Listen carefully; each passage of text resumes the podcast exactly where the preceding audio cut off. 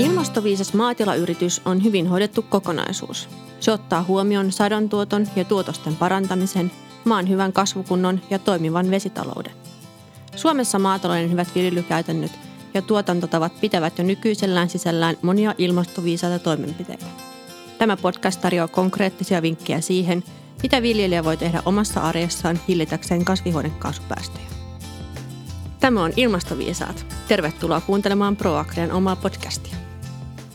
Minun nimeni on Elina Valkeinen ja tässä jaksossa keskustelemme maatilojen energiankäytöstä ja mahdollisuuksista tuottaa energiaa. Kanssani täällä studiossa on Maarit Kari, johtava asiantuntija ProAgria Keskusteliitosta. Tervetuloa. Kiitos, moi moi.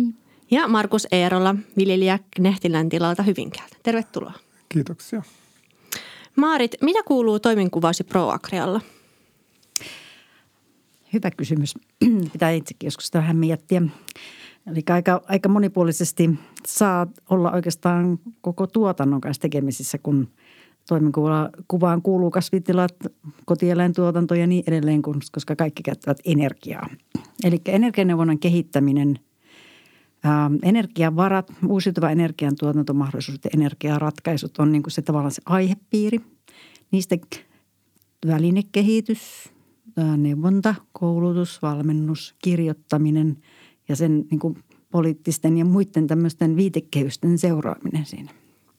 Mikä energia-asioissa tuntuu kiinnostavan viljelijöitä eniten juuri nyt?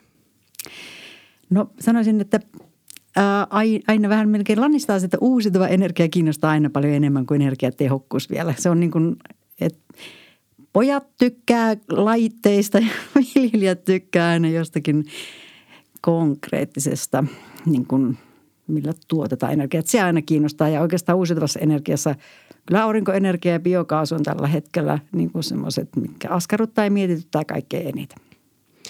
Markus, millainen tila Knehtilän tila on? No, Knehtilän tila on tota, luomutila. Ää, paljon peltoa. Siinä on yli 300 hehtaaria vuokrapeltoa ja noin 50 hehtaaria omaa peltoa. Ja siinä on tota, maatilamatkailua aloitettu noin viitisen vuotta sitten ja nyt sitten siinä on biokaasulaitos ollut toiminnassa vuoden verran. Mitä kaikkea muuta siihen teidän kokonaisuuteen kuuluu siihen itse Knehtilän tilaan? No biokaasulaitos on, on tota, itse asiassa on niin kuin oma yhtiönsä, jossa mä oon pien, pienellä osakkaalla osana, mutta tota, vanhoista kokemuksista niiden perusteella, niin silloin kun mä menin luomuun, niin sen jälkeen huomattiin, että tämä nurmituotanto sillä alueella, siellä ei ole eläimiä, niin nurmituotannolla ei ollut mitään osoitetta.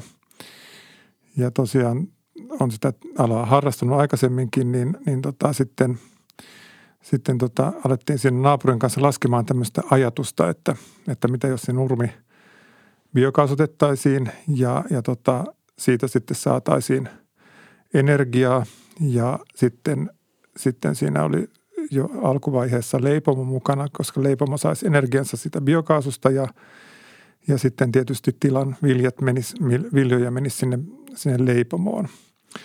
Mutta tota, asia eteni sillä tavalla, että me laskettiin ja laskettiin eikä saatu siitä oikein päästy pitkälle – laskettiin juuri niitä laitteita tässä, tota, miehet, pojat, pojat siellä, että minkälaisia härpäkkeitä ravi, tota, ää, rakennetaan, mutta sitten tota, oltiin yhteydessä Juha Heliniuksia, joka on agroekologian professori Helsingin yliopistossa, niin hän sanoi, että ei rakenneta mitään, vaan tehdään tämmöinen mallinnus tästä asiasta. Ja se meni sillä tavalla sitten, että, että tota, yliopisto sai siihen rahoituksen tämän mallinnuksen laatimiseen, jolloin, jolloin nämä ravinteet kiertää siinä tilan sisällä. Eli nämä nurmi, nurmesta tehdään, tehdään biokaasua, joka sitten tota, kaasun oton jälkeen tämmöisessä, päädyttiin sitten tämmöiseen kuivamädätyslaitokseen, niin, niin tota, tai mallinnuksessa ainakin siihen, siihen jo, niin sitten nämä nämä ravinteet kiertää, sitten niistä tulee lannoitteita, koska sen kaasun oton jälkeen se, se jäte, mikä sieltä on, niin on, on biokaasulaitokselle jäte, mutta meille erinomainen lannote. Ja äh, siihen myöskin tätä äh, tätä leipomoa sitten, sitten suunniteltiin, mutta, mutta se ei toteutunut, mutta sitten löydettiin, kun saatiin tämä projekti valmiiksi, niin löydettiin sitten hyvä energiayrittäjä, joka sitten, tai yritys, joka sitten oli valmis lähtemään tähän pilottiin mukaan. Ja siihen sitten se kannattavin tällä hetkellä se biokaasun tuotannon niin kuin tapa tai myynnin tapa on, on liikennepolttoaine. Ja – tila sijaitsee viitisen kilometriä Hyvinkäältä ja se biokaasun tankkausasema sitten tehtiin siihen konehallin nurkalle.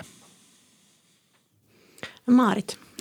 Joo, nyt oikein huomaa, miten kuitenkin tuntuu, että asiat muuttuu hitaasti. Mä tulin sen kymmenen vuotta sitten suurin piirtein ProAgrialle ja olin sitä ennen saanut olla kaikenlaisissa pyrolyysiä ja muissa tämmöisissä piloteissa vähän niin kuin seuraamassa ja, ja miettinyt näitä asioita jo silloin. Ja – sitten ensimmäisellä Ruotsin reissulla, missä käytiin tutustumassa na- naapurin energiatehokkuusneuvontaan, mikä oli siellä niin kuin, lähti niin kuin ihan omaehtoisesti jo hyvissä jo liikkeelle, että siitä kaikki tunnustus ruotsalaiselle neuvontatyölle, niin mä siellä sitten esittelin, piirtelin taululle just vähän niin kuin tämän palopuron tyyppistä, mutta vähän vielä monimutkaisempaa tämmöistä himmeliä, että tämähän voisi mennä tänne ja tuo tonne ja kaikkea näin ja – ihmiset vastasivat, että ei, tämä, tämä, tämä nyt on ihan utopiaa. Ja, ja nyt sille ei maailma muuttunut. Että silloin oli paljon jotenkin ehkä jäykemmät ajatukset, että, että nyt tämän tyyppisiä asioita niin kuin on paljon pidemmällä. Ja Sypimar on tietysti yksi kans hyvä esimerkki mm-hmm. tämmöisestä symbioosista. Joo. Palataan tähän vielä lisää tuossa myöhemmin. Maarit, miten suurta osuutta maatilojen energiankäyttö edustaa kaikessa energiankulutuksessa? niin kuin Suomessa. No joo. Joo. Siis just pilkasin tuossa jotain lähdettä, että 2,7 prosenttia niin kuin EUn tasolla jotenkin on maatalouden energiankulutus niin kuin maittain ja Suomessa se on kolmen prosentin luokkaa energiankulutus. Kansantulossa maatalous on, riippuu vähän miten se lasketaan, mutta on hieman pienempi, mutta maatalous on hieman, tai no jonkin verran energiaintensiivinen ala kuitenkin – ja sitten taas, jos ajatellaan kotieläintuotantoa ja varsinkin esimerkiksi maidon tuotantoa, mistä on enemmän niin kuin dataa, niin energiakulut tai on energian osuus kustannuksena esimerkiksi maidosta ja mitä kuluu tuotantorakennuksessa, niin on semmoinen kuutisen prosenttia, mutta se on, vaihtelee tosi paljon tilojen välillä. Ja sitten taas kasvituotannossa se on paljon isompi, koska siellä on – on siinä kuivauskin mukana ja mm-hmm. siis se on energiaintensiivisempää, mutta siinä on vielä enemmän vaihtelua. Onko se paljon vai vähän? Jos ajatellaan kotieläintuotantoa ja ajatellaan kotieläintuotannon esimerkiksi kustannuksia, niin kyllähän siellä suurin kustannus on joku rehu ja tietysti kaikki kiinteät kustannukset. Mutta energia on, on yksi sellainen, jossa ei ole varmaan vielä ihan niin kuin – tehty sitä semmoista kehitystyötä niin paljon ja että se on niin kuin suhteessa, on kuitenkin voidaan ihan prosentteja parantaa. Että onhan se sillä tavalla paljon, että siinä, siinä kannattaa kiinnittää huomiota. Miten energiaa voidaan käyttää mahdollisimman tehokkaasti kasvinviljelyssä, eli peltoviljelyssä? Tietysti täytyy muistaa, että ensin energia aika monenlaista. Epäsuorat energiapanokset tai niistä tärkein on lannoite – tyyppilannotus, että riippuu vähän lähteestä, että miten tota, ja missä niin se tyyppilannoite on tu- tuotettu. Puhutaan yhdestä kahdesta öljylitrasta per niin energiamääränä per tyyppikilo, mutta se voi olla paljon suurempi tai sitten jotkut väittävät vähän pienempi. Et se on oikeastaan yhtä suuri energiapanos kuin itse esimerkiksi kevyt polttoöljy, jota käytetään traktoreissa silloin, kun mm. käytetään kevyt polttoöljyä. Ja tota, todella paljon energiaa kuluu tai helposti maantielle. Eli traktoria ei ole suunniteltu logistiseen niin kuin mm. työhön, vaan ihan siihen peltotyöhön voimasuhteet ja väännöt on sillä tavalla siinä parhaimmillaan. Mutta tämän takia tila, tilusrakenne niin kuin vaikuttaa tosi paljon siihen, että miten paljon sitä energiaa kuluu. Että se on niin kuin tosi iso, jos ajatellaan, että kasvivalikoima on kiinteä, niin silloin, silloin se lohkojen etäisyys, myöskin lohkojen koko – niin sillä vaikutetaan todella tehokkaasti. Mutta sitten voidaan ajatella myöskin, että annetaan kasvien tehdä töitä. Eli paljon puhutaan monipuolisesta viljelystä, viljelykierrosta. Jo se, että että kierrossa on monenlaisia kasveja ja syväjuurisia kasveja, niin ne ei ole sellaisena esimerkiksi muokkaa maata, mikä keventää muokkaustarvetta. Ja jossain tapauksessa esimerkiksi suorakylyssähän käytetään sitä, sitä ei tarvita ollenkaan tämmöistä perusmuokkausta, kyntöä. Ja mm, kasvi, kummasta nyt, jos puhutaan sadon säilönnästä, esimerkiksi viljan säilönnästä, niin siinähän taas säilöntämenetelmissä on paljon tehtävää. Viljan kuivaus helposti kuluttaa yhtä paljon energiaa kuin itse se viljelytyö. Eli ei ole ihan sama, että kuivataanko se vai esimerkiksi säilytäänkö tuoreena, jos ajatellaan kotieläintiloja. Tai kuivataanko se öljyllä vai hakkeella vai kuivataanko kylmällä. Että esimerkiksi siinä on niin semmoisia isoja lohkoja, jos ajatellaan minkälaisia siivuja voi – tai miltä osin voi niin tehostaa. Ja mm, no yleensäkin tämä tämmöinen monivuotiset kasvithan on ihan tosi mm, iso, mm, niin, iso juttu kanssa. Et tässä on ihan tämmöisiä isompia. Ja sitten no niin kuin traktorin huolto, ja se on ihan tosi tärkeä asia kanssa, että, että traktori kuluttaa sen verran, mitä sen tavallaan kuuluukin kuluttaa. Ja että koneiden, vetokoneen, työkoneen keskinäinen suhde on järkevää. Ei oteta liian isoa tai liian pientä niin työkonetta sinne perään ja se koko ketju sitten suunnitellaan sen mukaan. Ja sen takia on tosi, on tosi pitkäaikaisia investointeja nämä koneketjut. Mutta jossain määrin kaikkihan ei esimerkiksi tarvitse omistaa ja ostaa, että se viljelijä yhteistyö on taas niin kuin sitä kautta ja niin kuin soveltuvien koneiden osalta niin kanssa erittäin hyvä keino. Entä sitten, jos puhutaan kotieläintuotannosta? No kotieläintuotannossa, varsinkin maidon tuotannossa on, on menty niin kuin energiatehokkaaseen suuntaan varmaan edes niin kuin pyrkimättä siihen, kun on ilmanvaihdossa siirrytty hyvin pitkälle painovoimaiseen luonnolliseen ilmanvaihtoon. Eläinten tuotos on tosi tärkeä. El, elinaikaistuotos, jos niin kuin joku isäntä sanoi kauhean hyvin, että lehmä rupeaa tuottamaan vasta sitten, kun se on ollut kaksi vuotta tuotannossa. Kun silloin se on ollut kaksi vuotta tuotannossa, se on kaksi vuotta kasvanut. Ja kaikki ne vuodet, mitä se tuottaa sen jälkeen, niin se tuottaa tavallaan suhteellisesti niin kuin vielä tehokkaammin. No on ihan tosi tärkeää niin kuin eläimen terveyskin. Mm. Ja sitten no, sit tässä liittyy tähän terveyteen ja tälle, että mi- miten siitä pidetään sitten huolta. Ja esimerkiksi laiduntaminen säästää – niiltä osin, kun se on mahdollista ja maksimoitua, niin se säästää energiaa sekä siellä pellolla että siellä navetassa. Et molemmat on niin kuin aika isoja energianieluja, tämä siis ruokinta niin kuin navetassa.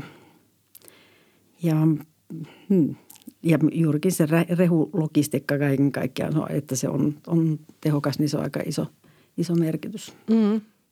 Ja että ne pellot tosiaan on siinä lähellä, eikä niin kuin siellä mm. 20 kilometrin päässä, mistä käydään korjaamassa niitä nurmisatoja. Kyllä. Millaisia mahdollisuuksia fossiilisten polttoaineiden korvaamiseen on? No aika monenlaisiakin. Tiedän, että tulet kysymään vielä, miten sitä voi tuottaa tilalla. no jossain määrin niin kuin menee vähän samaan siiloon. Ähm, eli lämmön suhteen on niin kuin todella helppoa korvata fossiilisia polttoaineita ja siitä tapahtuu koko ajan. Et että tota, se, siitä ei varmaan kannata edes kauheasti puhua.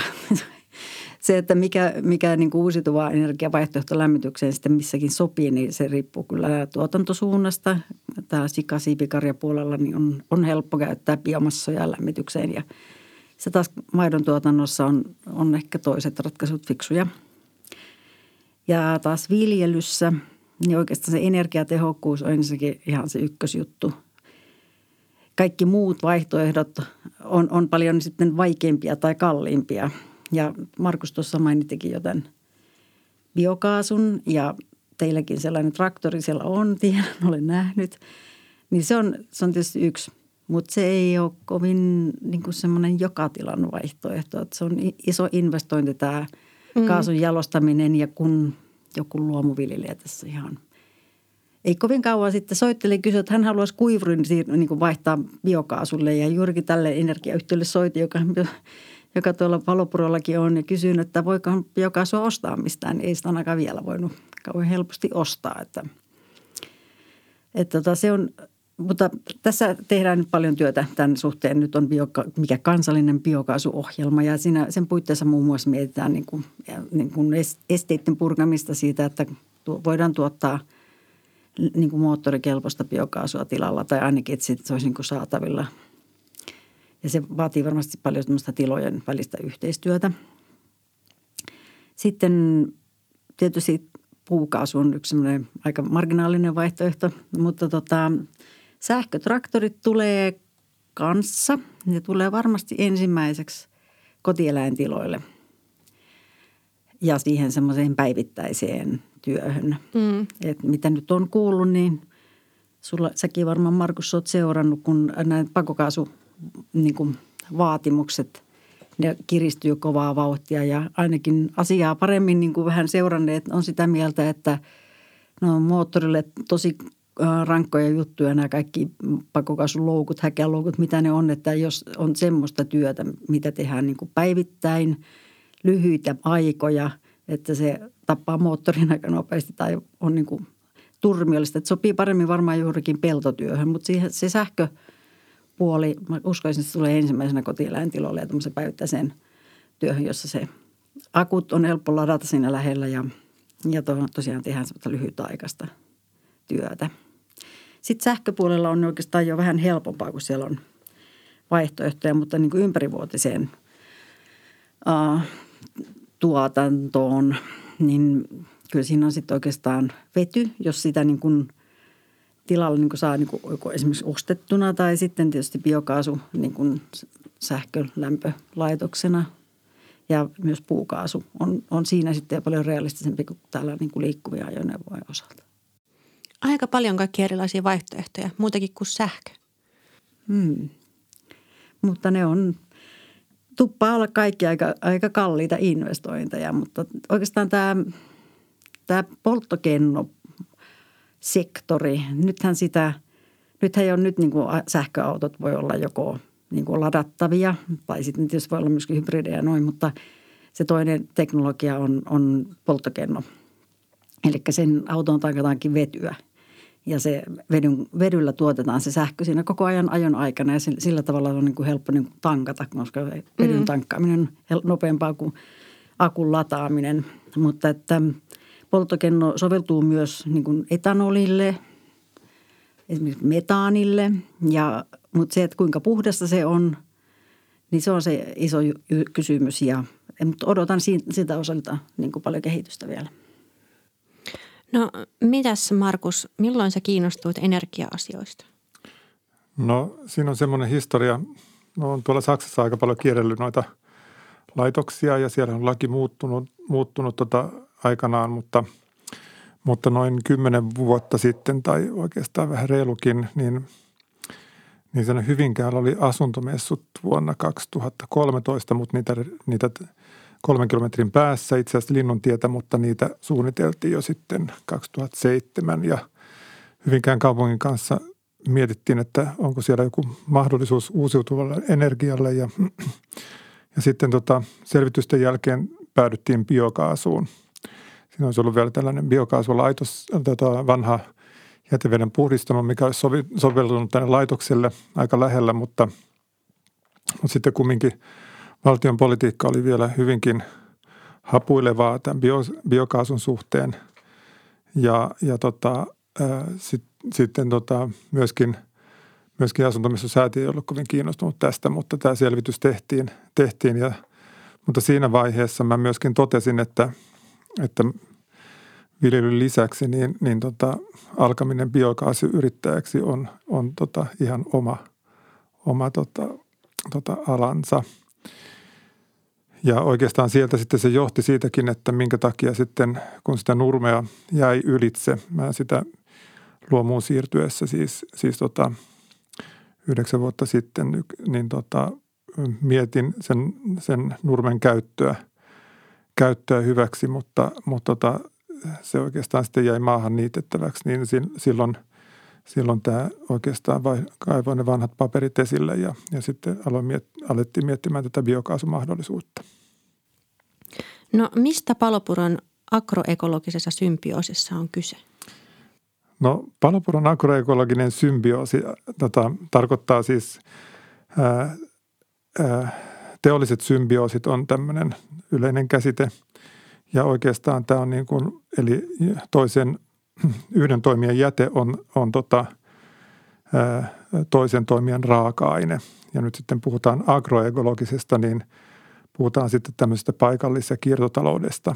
Mutta tässä, tässä tota, tämä ekotehokkuus, eli, eli yritysten paikallinen, paikallinen niin kuin toimiminen yhdessä oli yksi näitä, näitä tota, tai mistä tämä oikeastaan sana juontaakin. Ja sitten myöskin, myöskin tota, paikallisen, paikallisuuden lisääntyminen niin kuin tätä kautta oli yksi, tota, yksi näistä kriteereistä sitten, sitten kuitenkin, mistä, mistä lähdettiin, että saadaan sitä kannattavuutta lisää siihen, siihen toimintaan.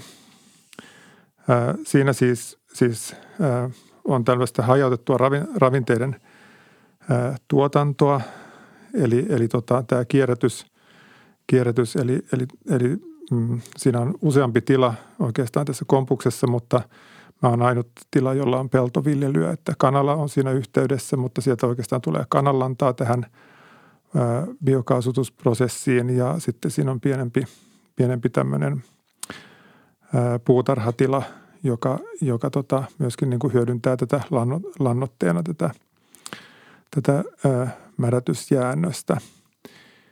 Ja oikeastaan se, minkä takia sitten tässä päädyttiin tässä myöskin tässä, tässä laskelmassa tähän, tähän kuivamädätyslaitokseen, niin oli se, että koska meillä ei ollut lähellä karjatiloja, että olisi ollut tämmöisiä lietealtaita, niin silloin kun tämän, tämä on panostoiminen tämä reaktori, jossa on kaksi reaktoria, niin silloin kun tämä panos vaihdetaan joka on pääasiassa nurmea, mutta osittain myös sitten tätä kananlantaa ja myös sitten läheltä tulevaa hevosenlantaa, niin se voidaan sen jälkeen, kun se on luovuttanut kaasunsa, niin se voidaan sitten ö, aumata pellolle ja sitten se jää odottamaan levitystä. Niin tämän, tämä, tämä menetelmä tuli sitten tästä oikeastaan tämä, tämä kuivamäärätysmenetelmä. Maarit, sulla on selvästi jotain kommentoitavaa tähän. Joo, mä olisin halunnut Markukselta kysyä, että onko, onko havaittavissa, että siellä lähialueella olisi niin kuin kaasu, kaasuajoneuvojen hankinta aktivoitunut ja tuleeko palautetta, tuleeko ihmiset juttelemaan siitä tai laittaa jollain tavalla viestiä? No joo, siis Hyvinkäällä on, me ollaan Hyvinkään eteläpuolella, Hyvinkään pohjoispuolella on kaasumin asema, niin, niin tota, kyllä, kyllä niin työmatka-autoilijat käyttää paljon, käy paljon, että kyllä siellä, siellä tankilla käy ihmisiä ja, ja nythän justiin taisin äsken jostain lukea, oliko, en mä tiedä, oliko se teidän papereista, mutta noin 10 000 autoa, auto, biokaasuautoa, että se on lisääntynyt aika, aika merkittävästi. Se käyttökustannus on sitten kumminkin, kumminkin selkeästi edell, edell, tota, edullisempi. Se on noin polttoainekulut noin puolet bensa-auton tota, kuluista. Ja tosiaan siellä on, on tota, tällä hetkellä kai on yksi valmistaja juuri esitellyt ää, tota, biokaasutraktorin niin kuin sarjavalmisteisen puimureita kyllä löytyy tuolta idästä, kyllä siis sarjavalmisteisia biokaasupuimureita. Siellä on ehkä helpompi ne tankit pitää siellä mukana ja sitten sit meillä on Valtran tämmöinen proto, proto, protokonseptin kone, joka, joka tota, ilmeisesti siellä sitten, en tiedä Valtran strategiasta, mutta luulen, että siellä on niin kuin kehitystyö menossa sitten, mutta siitä en paljon tiedä. Mutta se, mikä tuossa sitten myöskin tuossa laitoksessa on, niin sieltä tulee myöskin, siellä on puhdistamo siellä, siellä tämän laitoksen kyljessä ja, ja sieltä tulee sitten raakakaasua tilalle. Ja ei saatu vielä sitä kuivaa, kuivaamoa, sitä raakakaasua. Siinä on metaanipitoisuus on selkeästi alhaisempi, alhaisempi, että se on 55 prosenttia ja siinä on, siinä on sitten vähän erilaisia laitteita, mutta talossa on nyt tällä hetkellä semmoinen kaasukattila, jossa itse asiassa on pakoputki on muovia, että se, se on tota tämmöinen konsepti, mikä, mitä on käytetään paljon muualla. Ja, ja tota, sitten myöskin tämä viljan kuivaus on se, se mikä sitä sitten, sitten sovelletaan. Me ei saatu tänä syksynä niitä – sovellutuksia vielä toimimaan, mutta se on niin kuin selkeästi se ne, mitkä hyödyttää, hyödyttää tilaa, koska tämä raakakaasu ei ole sitten taas niin kallista kuin tämä puhdistettu kaasu, mutta myöskään energiasisältö ei ole läheskään sellainen kuin, kuin puhdistetussa kaasussa. Mitä hyötyjä sun mielestä tästä symbioosista on ollut? No kyllä, kyllä tota luomutilan yhteydessä, yhteydessä selkeästi, että kun se nurmi on ollut hyödyntämättä, niin, niin tota nurmikierto ja, ja tehokas nurmikierto kierto on niin kuin hyvin tarpeen ja, ja myöskin, että se nurmi on, on, on riittävän tiheä siinä, siinä kierrossa. niin tuossa on myöskin motivaatio, motivaatio niin kuin parantaa niitä nurmia. sen, se nurmi periaatteessa nyt on korjattu tähän mennessä vain yhden kerran vuodessa. Eli niitä ravinteita sitten ei kumminkaan viedä kovin paljon sieltä yhdeltä nurmipellolta pois, mutta vaikka se – nurmen korjaaminen olisi se kolmekin, kolmekin kertaa mahdollista sen kasvun, kasvun vuoksi. Mm. Mutta tämä ravinteiden, kierrätysravinteen saaminen, saaminen, että laskennallisestihan tämä on niin kuin hiilen sidollalta ja sitten ravinnetaseltaan niin kuin, niin kuin huippuluokkaa niin kuin yliopiston laskelmien mukaan, mutta siitähän mulla ei ole sitten mitään, mitään tota rahallista hyötyä muuta kuin ehkä hyvä mieli. Se on myös tärkeää näissä asioissa. Maarit, miten helposti tämä on sovellut, sovellettavissa muihin tuottajayhteisöihin vai tarvitaanko yhteisö? Voiko tätä soveltaa suoraan yksittäiselle maatilalle?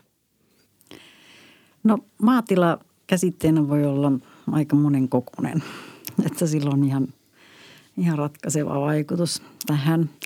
Ja ähm, kyllä se niin kuin suositeltavaa on, että on jotenkin useamman ja mielellään aika lailla erilaisten tilojen yhteisö, kun on kysymys tämmöisestä, jolloin pystyy paljon paremmin joustamaan niin kuin energian tarpeissa, mutta myöskin näissä tässä tuotannossa syntyvissä sivuvirroissa ja sillä tavalla sen, että, että yhteistyö on, on niin kuin kova sana ja, ja just mielellään vähän erilaisten tilojen yhteistyö. Ja, ja, ja niin kuin lämmönkin suhteen niin on, on niin kuin erilaisia tarpeita ja koko luokkia – että todella isolla tilalla o, kyllä, mutta tota, jos ajatellaan liikennebiokaasun tuotantoa tai biometaanin, jos ajatellaan puhdistettua biokaasua ja jotta sitä voi paineistaa, niin se, se pitää puhdistaa joka tapauksessa, niin ihan jotain rahoitusinstrumentit on niin kuin aika erilaisia, että maaseutu maaseudulle maataloustuotantoon suunnitellut tuet eivät sovellu siihen sikäli, että, että toi se käyttö ei ole kuitenkaan kovin ympärivuotista sille liikennebiometaanille ja, ja sitten siinä sitä pitää niin kuin myydä. Silloin se ei enää voi olla niin kuin maatalous, niin kuin maatalouteen tarkoitettujen tukiinstrumenttien puitteissa. Ja sitten, sitten taas, jos ajatellaan, että mikä se toinen on, niin sitten siellä on nämä energiatuet ja sen takia se sopii tämmöiseen tai siinä pitää olla joko tai selkeästi se painopiste. Toisessa ei oikeastaan saa myydä ollenkaan ja toisessa niin kuin pitää myydä 80 prosenttia. Että – kyllä siinä pitää olla aika niin kuin so, sopiva, sopiva konsepti ja se on aina vähän tapauskohtaista, että ihan sellaisena ei varmaan oikein löydy. No, tietysti löytyy suht vastaavia, mutta, mutta noin niin kuin periaatteessa yhteistyön kautta niin kuin varmaankin parhaiten löytyy tällaisia ja se on suositeltavaa. Jo ihan niin kuin tämän, jos ajatellaan mädätettä ja lannoitekäyttöä – niin se on huomattava kevennys siihen niin kuin byrokratiaan ja mm. kustannuksiinkin, että ei tarvita sitä kaikkea lannoitevalmistelain niin kuin mukanaan tuomia velvoitteita ja kustannuksia, jos, jos esimerkiksi se ravinnepuoli siinä pysyy niiden tilojen niin kuin sisällä. Mm.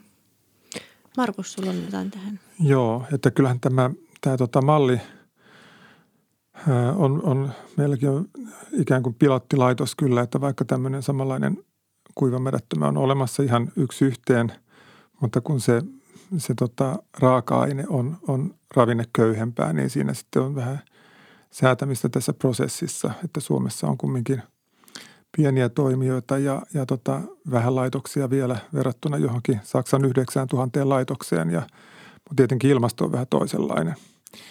Mutta myöskin tämä tämä, tota, tämän mallin, mallin tota, monistaminen niin kuin usean tilan niin kuin tämmöisenä yhteistyömallina niin on, on tota, varmaan, varmaan toimivan, kun, kun saadaan niin kuin lisää kokemuksia tästä, tästäkin laitoksesta, mutta tietysti tässä meillä on tämä energiayhtiö, jolla on itse asiassa jo aikaisemmin kymmenen vuoden kokemus niin kuin kaasun myynnistä liikennekäyttöön, niin, niin sen takia myöskin heillä oli niin kuin jo tietotaitoa tähän pilottiin, pilottiin lähtemä, lähtemisessä.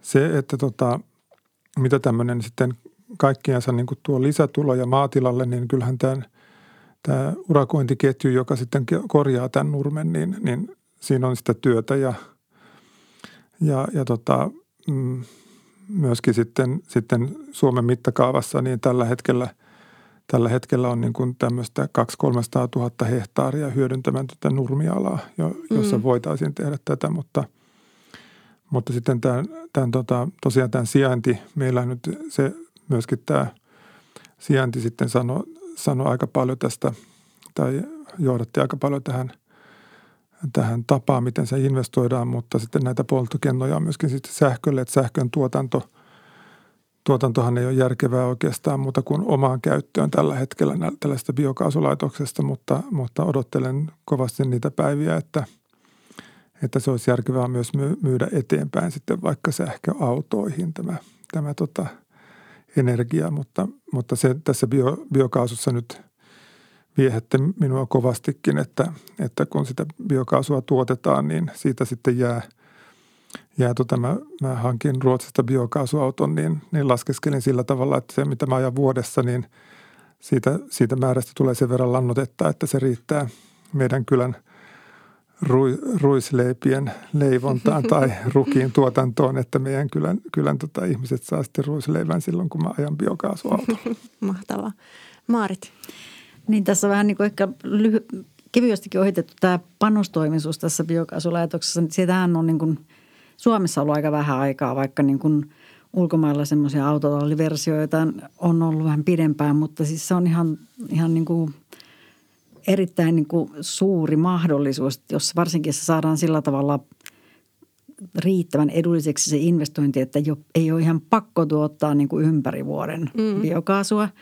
Ja kun meillä on tämä ilmasto tämmöinen, että kesällä on vähän lämpöisempää kuin talvella ja että tarvitaan esimerkiksi lämpöä niin kuin vain, vain talvella tai vielä niin kuin niin kuin aika lineaarisesti niin kuin joulua kohti ja päinvastoin – niin tässä on ihan mieletön mahdollisuus sille tuottaa todella tehokkaasti tai käyttää sitä energiaa tehokkaasti. Esimerkiksi jonkun asuntoalueen lämmityksen voisi hyvin tämmöisellä panostoimisella biokaasulaitoksella tuottaa. Jos siellä on tarpeeksi niitä asiakkaita, niin se on, se, sekin on hyvää tulovirtaa ja se nimenomaan tuottaisi vain talvella, mm. silloin kun sitä lämpöä tarvitaan.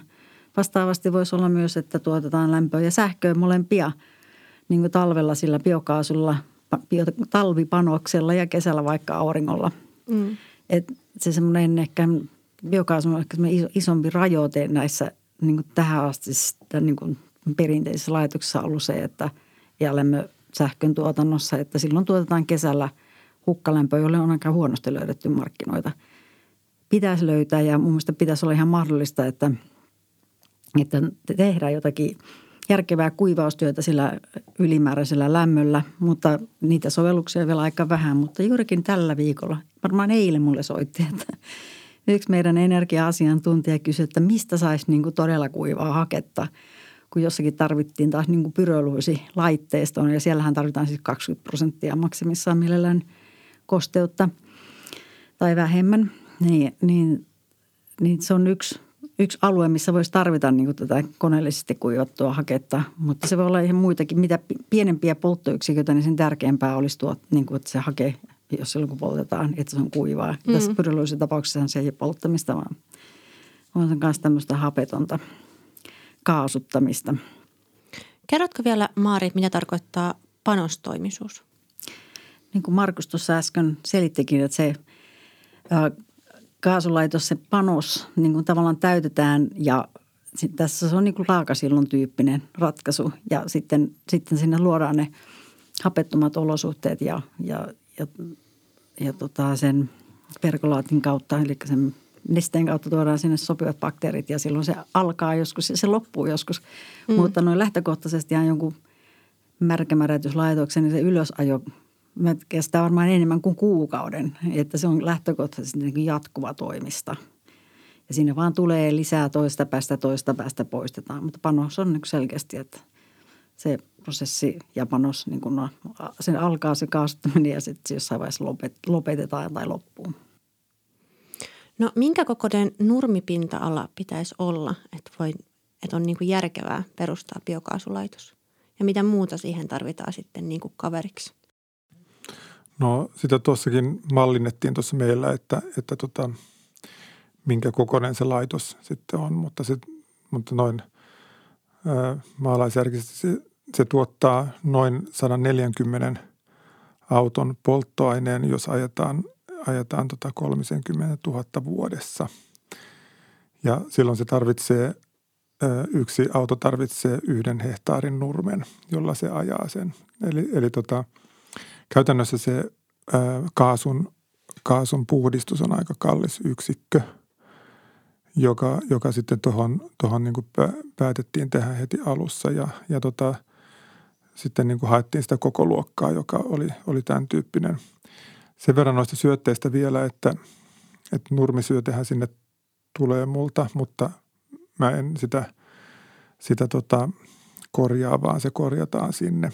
Ja sitten – hevosia Uudellamaallahan on enemmän kuin lehmiä ja hevosen lanta on, on tota jonkinlainen ongelma, mutta hevoslanta ei tuota läheskään niin hyvän, hyvin, ainakaan hevoselanta niin hyvin biokaasua kuin nurmi, niin silloin sinne tulee porttimaksu tästä hevosenlannasta, mutta, mutta tästä, se, tästä komponenteista se, se tota koostuu ja sitten kun se puretaan se panos, se on, se on niin kuin la, laakasiilon näköinen – näköinen laitos, niin, niin tota, se, on, se on kuivaa, että se kuivalannan levityks, levittämällä sitten levitetään. Mm. Ja myöskin tämä, tämä, tota, tämä säilyminen, koska talvella kun panos vaihdetaan, niin sitä ei voi levittää, niin, niin tota, se pystytään sitten säilymään.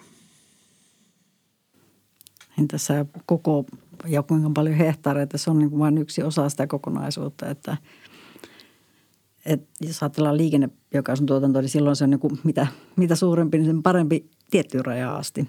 Mä on, ja sitten esimerkiksi on vähän isommalle laitokselle laskenut sitä tarvittavia hehtaareja ja niin edelleen, niin se ei silloin toteutunut. Ja, ja tota, yksi, yksi, mikä oli ihan semmoinen selkeä johtopäätös, että puolet pienempänä olisi paljon helpompi – Eli siinä juuri kun kysymys on biomassojen kuskaamisesta ja logistisesta, mm, niin, niin siinä tulee myöskin se toisessa päässä se raja, että miten kaukaa on järkevää ja taloudellista ja kestävääkään. Ja nurme osalta vielä on, on semmoinenkin rajoite, että, että se kun liikennebiokaasu, jotta se niin kuin hyväksytään kestävyyskriteerien mukaankin uusiutuvaksi energiaksi, niin sen päästövähenemä pitää olla – se on niin kuin vuosiin jaksotettu, mutta tällä hetkellä muistaakseni 60 prosenttia. Ja se, että miten se saavutetaan, niin sitä ei, se välttämättä pelkillä tuotantonurmilla, niin sitä ei välttämättä saavuteta, koska silloin siihen tulee mukaan se, ne ihan luontaisetkin niin kuin kasvihuonekaasupäästöt, mitä tulee pellosta ja mihin on aika vaikea niin kuin pistää tulppaa ja, ja se koko ketju, niin kuin sen, sekä taloudellinen kannattavuus, mutta myöskin se semmoinen päästölaskennallinen niin kuin – riittävyys niin kuin voi, voi olla niin kuin kriittistä. Mm. Varsinkin jos on niin kuin turvemaat, niin niillä tuotettu nurmilla, niin se, se laskennallinen lopputulos on, voi olla haastava saada täyttämään niin kuin sitten päästövähennysvaatimukset. Mm. No millaisia konkreettisia toimenpiteitä viljelijä voi tehdä, jos haluaa vähentää maatilan energiankulutusta tai saada fossiilisten polttoaineiden tilalle uusiutuvaa energiaa? Mä voi vaikka tässä ihan semmoisen lyhyen ja helpontavan, nythän neuvo, neuvorahoja voi käyttää tämmöiseen kuin maatilan energiasuunnitelma ja Siinä kartoitetaan kaikki koko se tilan energiavirrat, energialähteittäin kohteittain, missä muodossa se kuluu. Niin, ja myöskin sitä, että minkälaiset niin kuin energiatehokkuustoimenpiteet voi olla niin kuin varsinkin no investointien kautta niin järkeviä. Tai sitten mitä, mitkä uusiutuva energian vaihtoehdot olisi järkeviä – se on ainakin semmoinen todella helppo, helppo niin kuin lähtökohta ja, ja edullinen niin kuin lähteä sitten miettimään, että tiloilla on niin erilaisia mahdollisuuksia ja tarpeita. Mitäs Markus sä ajattelet? No joo, kyllä se, se, tota, se energia tarvitaan jokaisella maatilalla. maatilalla, niin, niin kyllä sen, sen tota, viljelymenetelmien mallintaminen ja sitten myöskin se mittaaminen, että, että mit, vähän, vähän siellä tilan sisällä, että mitä kannattaa viljellä milläkin pellolla. Että luomussahan nyt kuluu noita, noita tota, traktoritunteja enemmän per hehtaari kuin tavanomaisessa viljelyssä, että siinä, siinä on niin kuin se toinen puoli, mutta, mutta viljan kuivaus on niin kuin meilläkin se suurin, suurin tota energiasyöppö. Ja siihen sitten niitä vaihtoehtoja – mietittiin jo alussa sitä puukaasutustakin, mutta nyt sitten päädyttiin tähän tässä mallinnuksessa, mutta tähän päädyttiin tähän, tähän raakakaasuun, koska se tulee sieltä, sieltä laitoksesta, mutta, mutta siinä niitä teknisiä ratkaisuja ei, ei juurikaan ole valmiina sitten niihin olemassa oleviin ää, tota, kuivuriuuneihin. Jo, jonkinlaisia on, mutta joudutaan vähän vielä soveltamaan, että saadaan se toimimaan siellä. No mitkä on teidän niin kuin käytännön vinkit ilmastoviisalle maatalousyrittäjälle? Jos on valmiiksi ilmastoviisas, niin että relax. Mutta tota, kyllä mä, mun, kun mietin tätä, tätä tuossa vähän aikaa, niin kyllä se yleensäkin kaikki ei kannata yrittää tehdä yksin. Se on varmaan ihan yksi ihan tosi tärkeä juttu. On se sitten kysymys tuotannosta tai energiantuotannosta tai mistä tahansa – ja sitten kannattaa vähän miettiä myöskin sitä, että mitä, missä mä olen kymmenen vuoden päästä, että miten mä haluan tehdä ja mi, mihin, mihin tämä vaikuttaa. Että ei hetikään kaikki tuotannollisetkaan investoinnit niin maksa itteensä ihan esimerkiksi viidessä tai kahdeksassa tai välttämättä mm. edes kymmenessä vuodessa – ja sitten taas energian suhteen on, on mielenkiintoista se, että jotkut energialajit, niin kuin todennäköisesti ainakin sähkön semmoinen kausiluontoinen, niin hinta varmasti tulee elämään aika paljon ja meidän olosuhteissa todennäköisesti erityisesti talvella, mutta jossain vaiheessa myöskin kesällä, että ikään kuin semmoista, että miten suhtautuu ja miten energiaintensiivinen tila yleensä on, minkälaista energiaa se tarvitsee mihinkin aikaan vuodesta, että kannattaa miettiä sitä, että minkä, missä on, on joustoa ja sellaista – tulevaisuudessa tarvitaan. Mm. Ja tuohon voisin kyllä, kyllä niin kuin lisätä tämän digitaaliset työkalut ja digitaalisuuden, jotta saadaan mitattua sitä, niitä työmenekkejä ja sitten saadaan mitattua niin kuin tarkasti sitä viljan laatua ja sitä kautta myöskin niin kuin sitä hintaoptimointia, että minne se, minne se menee, niin, niin tota, näitä työkaluja on vaan niin käytettävä tämän – tämän apuna, että, että tota, saadaan sitten saadaan tehostettua ja, ja tuossa mekin ton, toisaalta tämän yhteiskäytön, koneiden yhteiskäytön ja, ja yhteistyön niin kuin, tota, uskon, että se on semmoinen, niin kuin, ne on tavallaan niin kuin nopeita tapoja nämä ja nämä digitaaliset, digitaalinen seuranta, seurantalaitteet myöskään ei ole kovin, enää kovin kalliita, että ne ei vaadi hirveitä investointeja, vaan sitten vähän toimintatavan muutoksia – tai ohjaamaan sitten toimintatavan muutoksia. Sitten se, että tietysti hyvä seurata trendejä sillä tavalla, mutta pitää joskus uskaltaa ajatella eikä vähän eri tavalla kuin kaikki muut, että varsinkin tuotantopuolella, että joskus se voi olla niin kuin se sun markkina siellä jossakin erilaisessa. Että, että ka- kaikkea kannattaa katsoa vähän ympärille, mutta myöskin välillä ihan sille uudella tavalla. Mm, kyllä. Kiitos hei tästä tosi mielenkiintoisesta keskustelusta. Kiitos Maarit kiitos. ja kiitos Markus. Kiitos.